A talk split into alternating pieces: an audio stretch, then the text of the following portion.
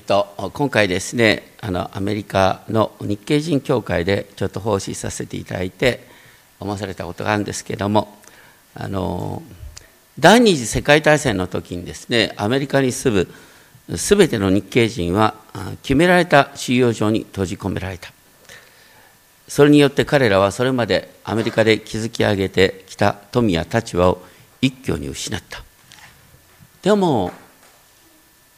実はそれは悲劇ばかりではなかったってクリスチャンたちは言ってるんですね。彼らは少なくとも最低限の生活が保障された。それによって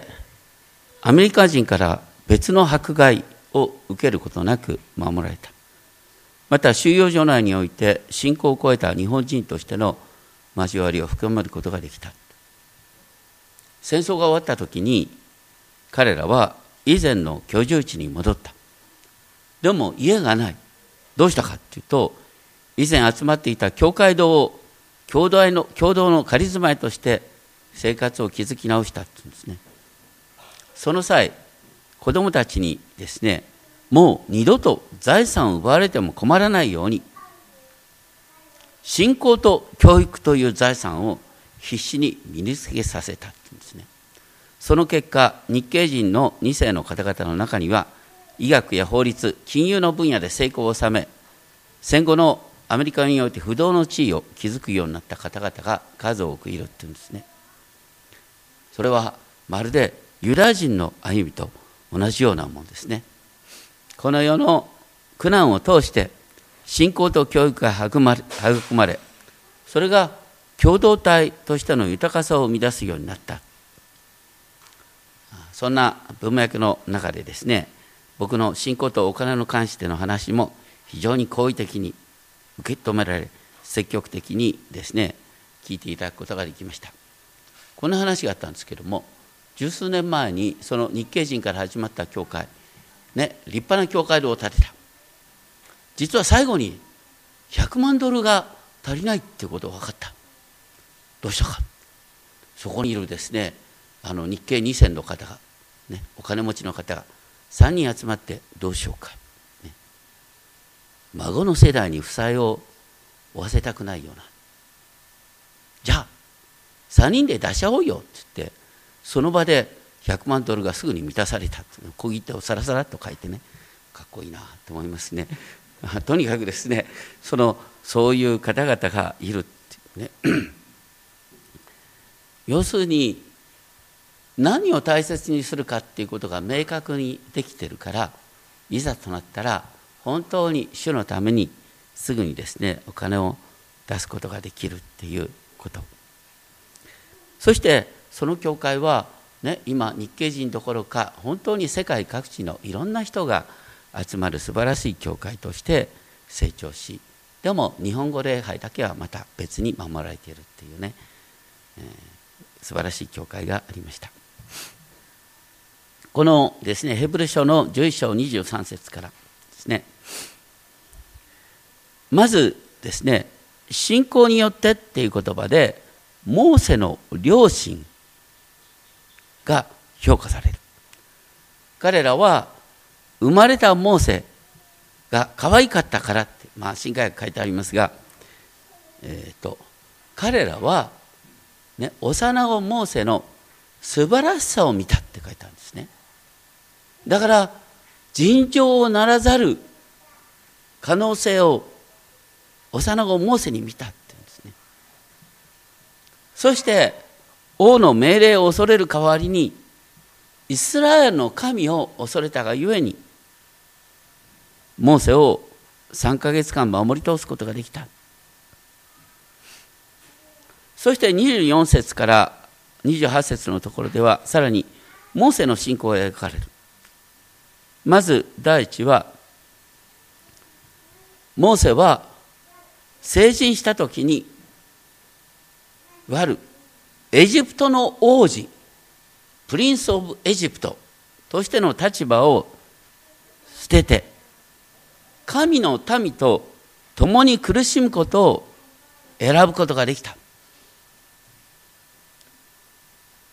エジプトの王子としての特権た的な立場をもとにした一時的な罪の楽しみを持つことの比較でモーセはキリストが受ける恥ずかしめに預かることをエジプトの宝に勝る富と考えた。キリストの恥ずかしめって書いてあるんですね。キリストの恥ずかしめを受けるっていうことをこの世の富にはるかに勝って素晴らしいことと考えた。でもねモーセからキリストの時代っていうのはさまだ千数百年あんだけどどうやってモーセはキリストを知ることができたんだろうでも考えてみると新明記の30章なんか見るとね。要するにモーセは確かにイスラエルがやがて繁栄した後滅びるっていうことを予言していた。でも神様はイスラエルを立て直してくださるっていうことも同時に予言していた。だからそこにキリストを見た。としても不思議ではない。考えてみたらあの民数記24章なんかにはねあの異教徒のわけのわかんない占い師バラクがあバラムだ。バラムがですねヤコブから一つの星が進み出る。それはやがて後のことである。と言ってイスラエルの救い主の登場を異教徒の占い師が神によって予言させられたっていう話が出てきます。ですからモセっていう人は自分の限界をとてもよく知っていましたから本当に神が新たなイスラエルの王としての救い主を使わせてくださるってことを信じていた。で自分が苦しみに預かるってことがその救い主の苦しみに預かることなんだっていうことを意識していた。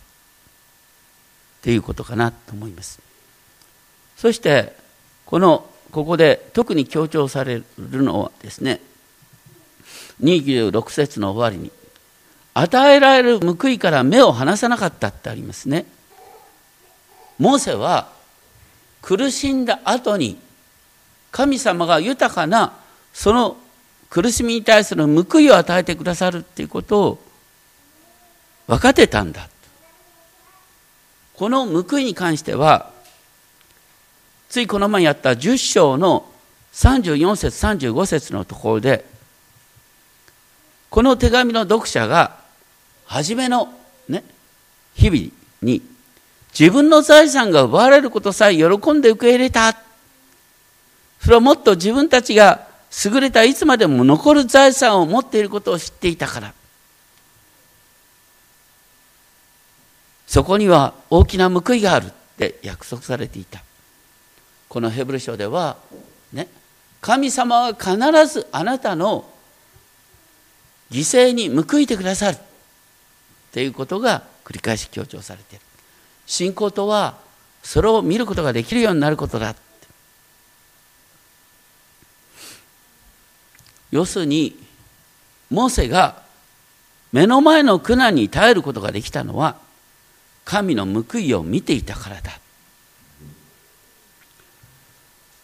聖書の中では特にあのペテロの手紙の第一4章なんかに4章12節13節に出てくるんですけどもあなた方はこの世で苦難に遭う時にキリストの苦難に預かるんだ。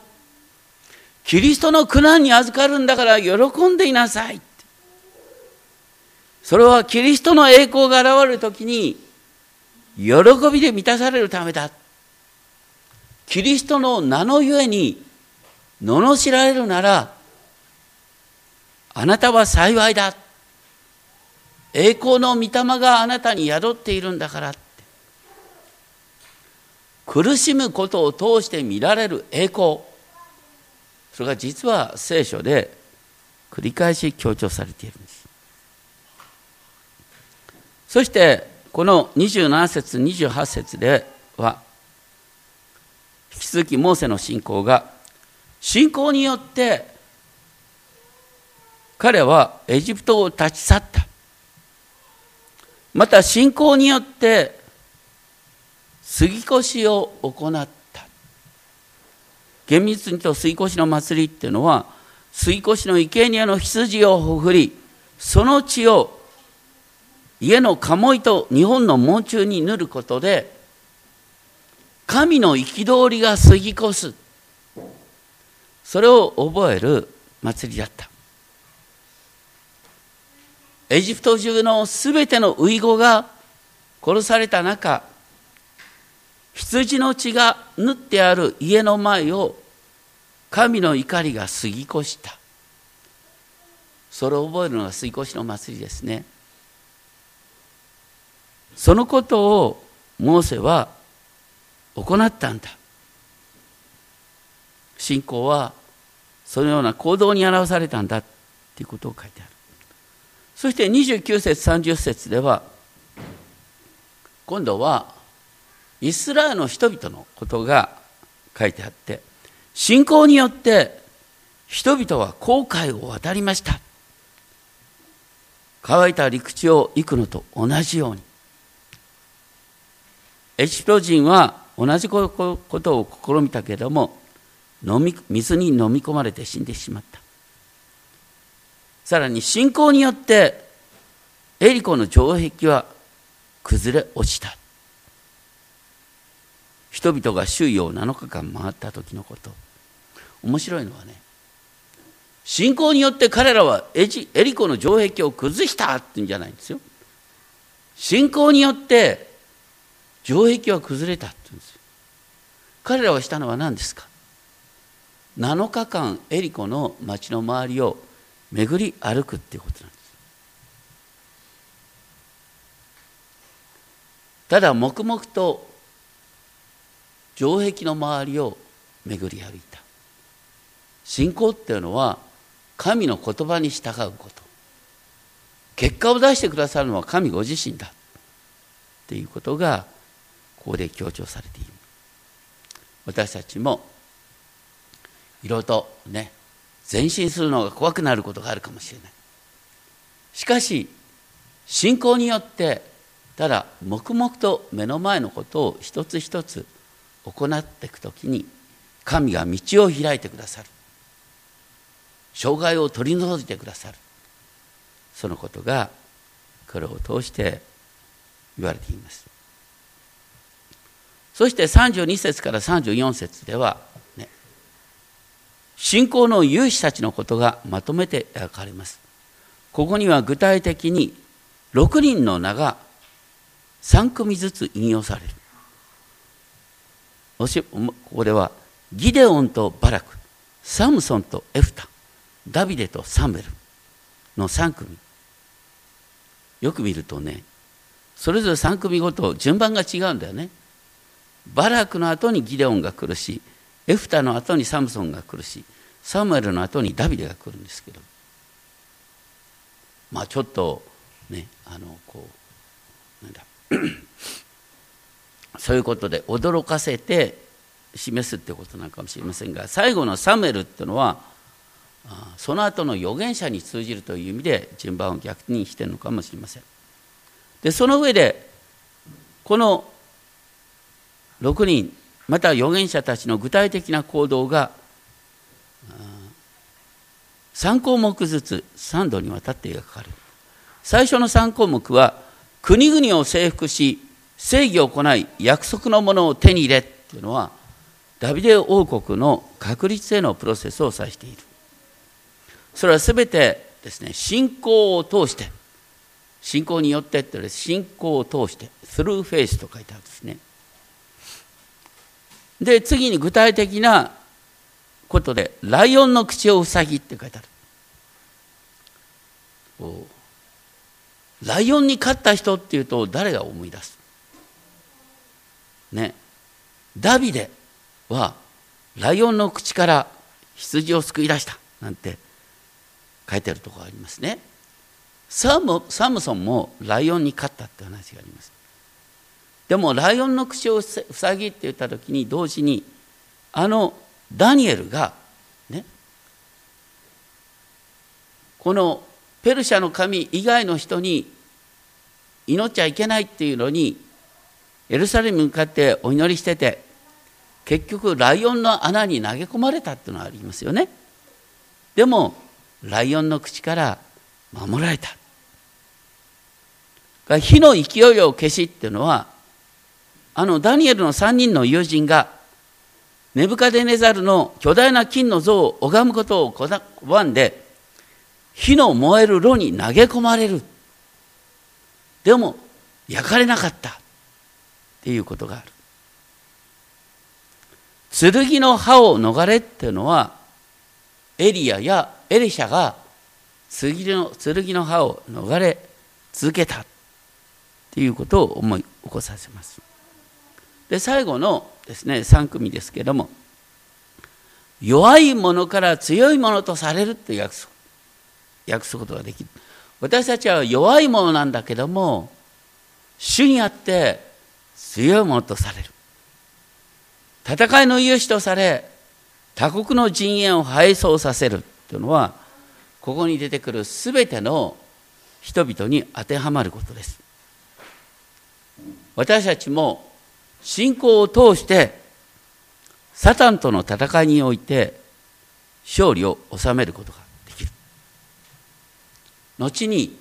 パウロはこういうことを言った。私は私を強くしてくださる方によってどんなことでもできる。私を強くしてくださる方によって私はどんなことでもできます。という言葉はどこに書いてありますか？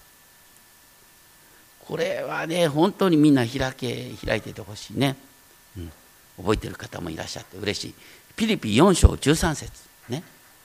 私を強くすることがにとって私はどんなことでもできるっていうのはまさにここに書いてある弱い者から強い者とされる。救いの勇士と戦いの勇士とされる。っていうことを描いています。で35節では女たちはその死者たちを復活によって受け取った。実はヘブル書では復活っていうのが隠されたテーマとなってるんですね。ついこの前復活の話が出てきたのは何かっていうと11章19節でアブラハムがイサクの復活を期待していたからこそただ一人の子であるのに神に捧げようとしたってことが書いてある。ここに出てくる女たちっていうのは例えばエリアがですね貧しいサレバテの女の息子を生き返らせたって話があります。またエリシャが豊かなシュネムの女の世話を受けた時不妊の女であった彼女に男の子を生まれさせまたその子が死んでしまって横たわっていた時にエリシャがその子の上に伏せってその子を生き返らせたって話が出てきます。女たちは信仰によって息子をよみがらせてもらったんだっていう話がエリアの話にもエリシャの話にも出てくる。それにしても続く言葉もっと優れた復活を体験できるために釈放されることを拒んで拷問を受けたって書いてある、ね、もっと優れた復活を体験できるために拷問を受けたっていうのはなかなか私たちの持つ聖書には出てこないんですが当時、ね、読まれていた旧約外典というのがあるんですね。これはあの現在の共同訳なんかにですね第二第二マカベヤ書なんかとして出てきます。あの、うんと、イスラエルがですねアレキサンダー大王の末裔のギリシャの王に支配されていた時起こったことですけれどもギリシャの王アンティオコスから7人の兄弟とその母親が殺されたっていう殉教の記事があります。その時兄弟たちは次々と舌を切られ頭の皮を剥がされて生きたまま鍋で焼かれた。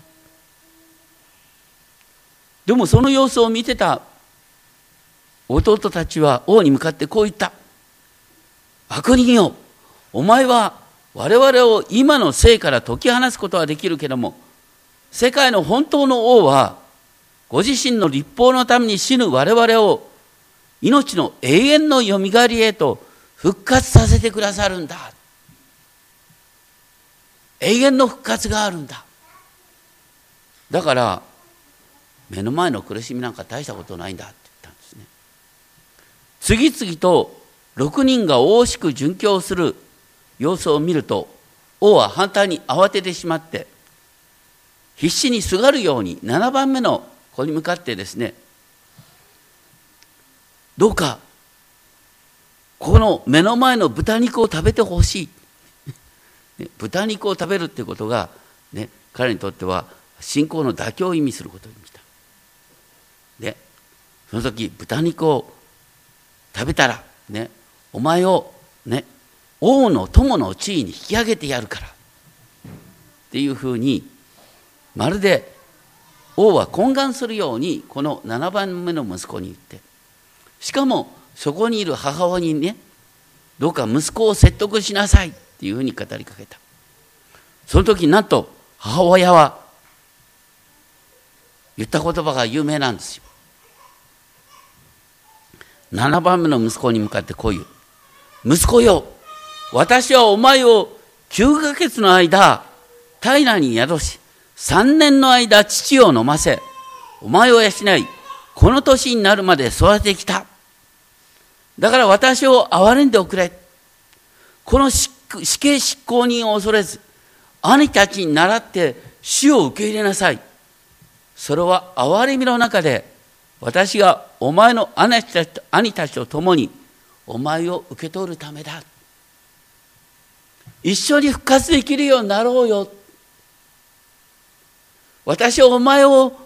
9ヶ月の間タイに揺れし 3, 3年の間父を飲ませてきたんだ。失いたくないって言ったんだよね。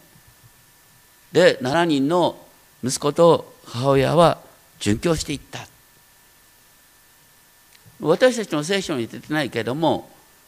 ね、当時のユダヤ人はこれもう本当に小さい頃から叩きを教えられてたあの記事なんですよ。まあ、たまにあの旧約回転読むといいですよ。すぐ手に入りますからね。そういう記事が書いてある。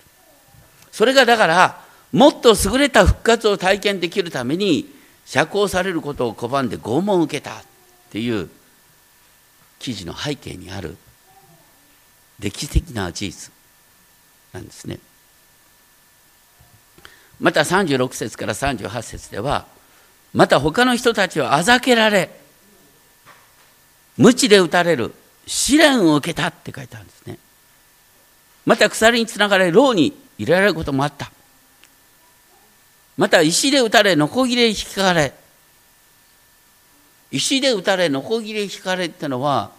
実はこうあの聖書には出てこないけども当時の伝承としてあるんですけどもエレミアさんはどうやって死んだかっていうのはねエレミア書に書いてないんだよね。エレミア書エレミアが書いたから自分が死んだ姿は書いてない。言われてることはエレミアさんは最後にですねエジプトに引っ張っていかれるんですよ。ユダヤ人たちがエジプトに逃げようとしたから。でそれに対してあのこう主により頼むようにエレミアは解き続けたんですけどもユダヤ人の仲間から最後に石打ちで殺された。っていう伝承にあるそうです。それから預言者イザヤ。預言者イザヤはあのヒゼキヤの時にね王と素晴らしいチームワークを組んでた。でもヒゼキヤの息子マナセはもう史上最悪の王だった。次から次と預言者たちを殺していった。この時にイザヤはノコギリでですね木のノコギリで体を真っ二つにされたっていう伝承。これはかなり確かな伝承なんです。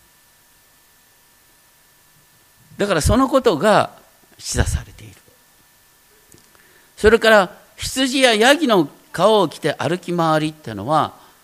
当時の預言者はですねあの羊やヤギの皮を着て歩き回るっていうのが預言者のシンボルだったようなんです。で彼らはね権力者から迫害されながらしかし神に従い続けたんだよっていうことがここで示唆されている。ですから旧約に出てくる預言者っていうのは神様に従うことでなかなかいい目には合ってないんです。ね。不合理な不条理な死を遂げたということが書いてある。使徒パウロもですね本当に御言葉を述べ伝えながらもう散々な目にやっていくんですね。でもパウロは何と言ったかっていうと神様あなたのために私たちは休みなく殺されほふられ羊とみなされている。詩篇44編の22節を引用しながらその直後何と言った。有名な言葉。ローマ8章の36節37節ですけども私は神様あなたのために休みなく殺されほふられ羊とみなされているけれどもこれら全ての中にあっても私は私を愛してくださった方によって圧倒的な勝利者となっているって言ったねパウロは圧倒的な勝利者なんですっていう告白は私は昔の預言者と同じように散々なひどい目に遭わされてるけどでもキリストにあってすでに圧倒的な勝利者なんだっていう告白になる。でその上で、まあ、今日いろいろとねあのごめんなさい。私はまだ旧約よく読んでないから今の話ほとんど分かんないんだけどっていう人もいるかもしれない。結論を覚えておいてほしい。11章39節この結論何かっていうとこれらの人たちは全てその信仰を通して称賛されましたが約束されたものを手に入れることはありませんでした。これがねこうヘブル書11章の結論なんだよ。預言者たち信仰の勇者勇者たちは主に従い続けたけどこの地では散々な目にあった。そしてね約束された、ね、最終のものはまだ手に入れることができなかった。ついねこの前の13節11章13節でもこう書いてあった、ね、信仰をもとにこれらの人々はみんな死んだ。約束のものを受ける受け取ることがないまま。遠くからそれを見て喜び迎え地上では旅人でありキリシャであることを告白していた。約束のものを得ないまま旅人キリシャとして生きていたんだ。でもね同時にそのちょっと前の10章13節ではね忍耐を持って神に従い続けたら神様はやがて、ね、約束のものを必ず与えてくださる。約束のものを手に入れるために必要なのは忍耐なんだっていうことが書いてあった。そしてその意味は何かっていうと、ね、40節神は私たちのためにもっと優れたものを用意しておられました。それは私たちを抜きにして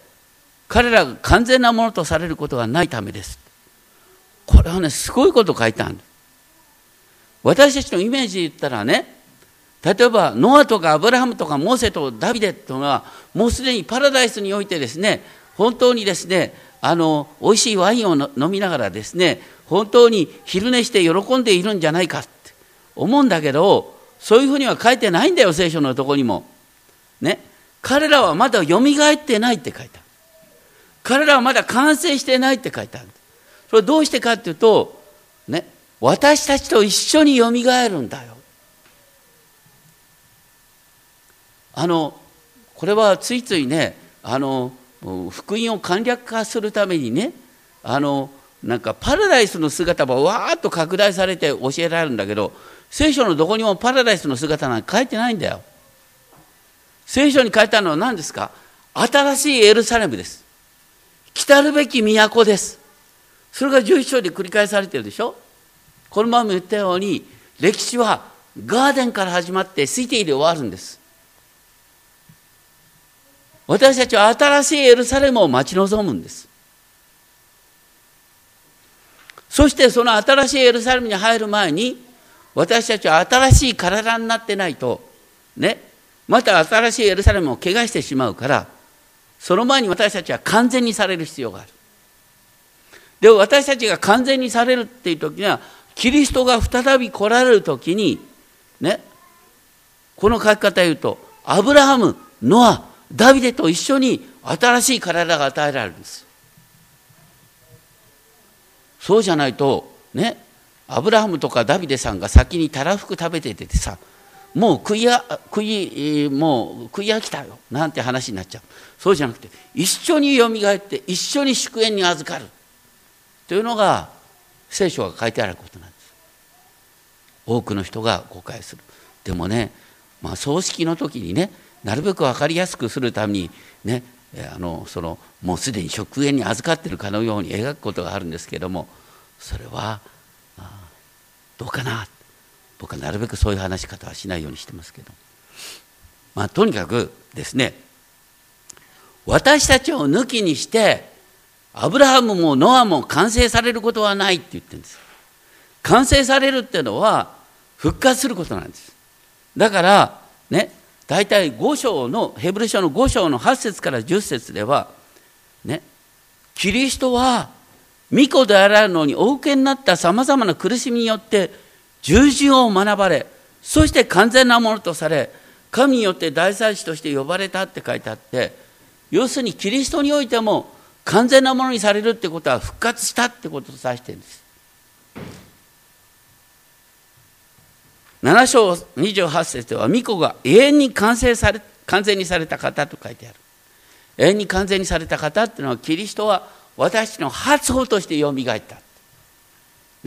キリストの復活は私たちはみんなよみがえるっていうことの初歩なんです。ファーストフルーツ。ね。私たちはみんながよみがえるんだ。そして私たちのうちにじゃあ復活の命はどうやって体験できるかっていうと、ね、ローマ人の手紙の8章の11節に書いてあるんですけれどもイエスを死者の中からよみがらせた方の御霊があなた方のうちに宿っているんです。これすごいこと。ね。皆さんのうちに、ね、イエスを死者の中からよみがらせた方の精霊が宿ってるんです。精霊は創造主なんです。あなたのうちに創造主なる精霊が宿っているから、あなたの体は死に行くようでありながら、実はもう復活の命に満ち満ちているんだよっていうのが聖書が描くところなんです。で私たちだから永遠の命を持つっていうのは復活の命を今から生き始めるんです。復活の命を今から生き始めるから矢でも鉄砲でも飛んでこいと何も関係ないよと私はもうすでに復活の命を生きてるんだよというのがヘブル書に書いてあることそしてその復活はねアブラハムイサクヤコブダビデと一緒に復活に預かるんだよ。っていうのがここに書いてある壮大な話なんです。私たちはねみんなやっぱり平穏に暮らしたいと思うんだけども現実はこの地上でさまざまな試練がある。信仰はどういう時に輝くかっていうとそういう試練の中で輝く考えてみたらね何もない生活なんて退屈な命だよ。適度な苦しみがあるから適度な不安があるからキリストにある命が輝くんです。神様はキリストにある命が輝く舞台を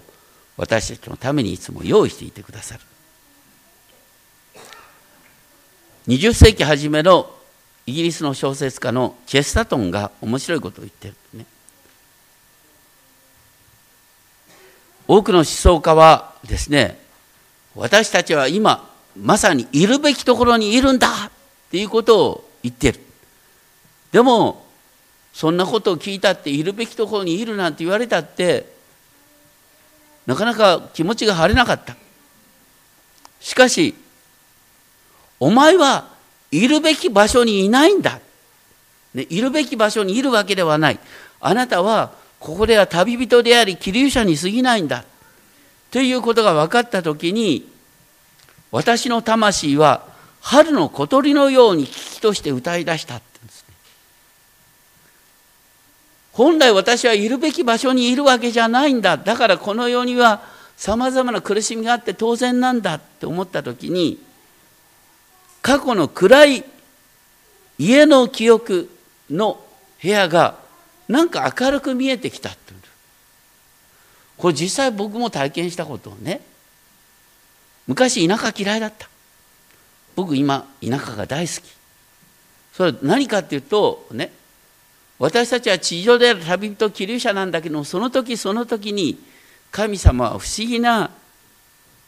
実は天国の前味をその場その場で与えてくださっているってことなんです。私たちは地上の生活の中で天国の前味を見ることが許されている。今これからみんなと共に歌いたい。手に持っている方は開いていただきたいんですが賛美歌の355番というのがあります。賛美歌の355番。これは珍しくですね日本人が作った賛美歌ですね、えー、原始からですね宮川勲っていう牧師が作ったんですけれども作られたのは日本を経済恐慌が襲っていた1921年。その時宮川先生はですね黙示録21章22章を黙想して無限の歓喜と平和に満たされた体験を歌った。この355番の1番の後半の歌詞「我ならぬ我の現れきて」美しい表現ですね。私ではない私が現れるっていうのはまさに復活の希望ですよ。私が復活の体が現れる。水や雨土ぞ改まれるっていうのは雨土新しい天と地の実現が歌われている。2番目の歌詞。美しの都エルサレムは今こそ下りて我にきつれね。黙示録に書いてあるのは新しいエルサレムが天から地に下ってくるって書いてあるんです。みんなのゴールはね。パラダイスに引き上げられるってことはその一時的なことであってゴールはね新しいエルサレムが天から地の我のところに下ってくるんですよ。だから私はこの地で生きるんです。神様がやがてこの世界を新しいエルサレム新しい天と新しい地シャロームに見た世界へと変えてくださる。だからあなた方の労苦は主にあって無駄でないんだ言われる。どうか。ね。この手のこのからの逃亡を考えるような信仰じゃなくしてね。一時的な罪の楽しみの代わりに永遠の祝福をいつも待ち望んでいきましょう。苦しみのただ中で黙示録の場面を思い浮かべてこの歌ができた改めてこれはすごい歌詞だなと思いますね。ちょっと歌いにくい面がありますけれどもでも日本人が作って日本人がそれに曲をつけたものとしてですね共に味わいながら歌ってみたいと思います。えっと、賛美歌355番を共に唱和したいと思います。歌詞を味わいながら歌いましょう。そのまま黙祷しましょう私はまた聖なる都新しいエルサレムが夫のために飾られた花嫁のように整えられて神の身元から天から下ってくるのを見た。見よ神の幕屋が人々と共にある。神は人々と共に住み人々は神の民となる。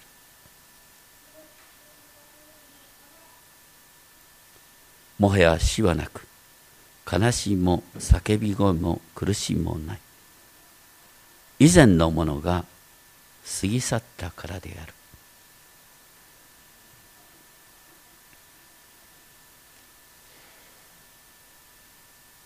天のお父様私たちもこの永遠のエルサレムと復活してこの永遠のエルサレムに共に住むことができます。そして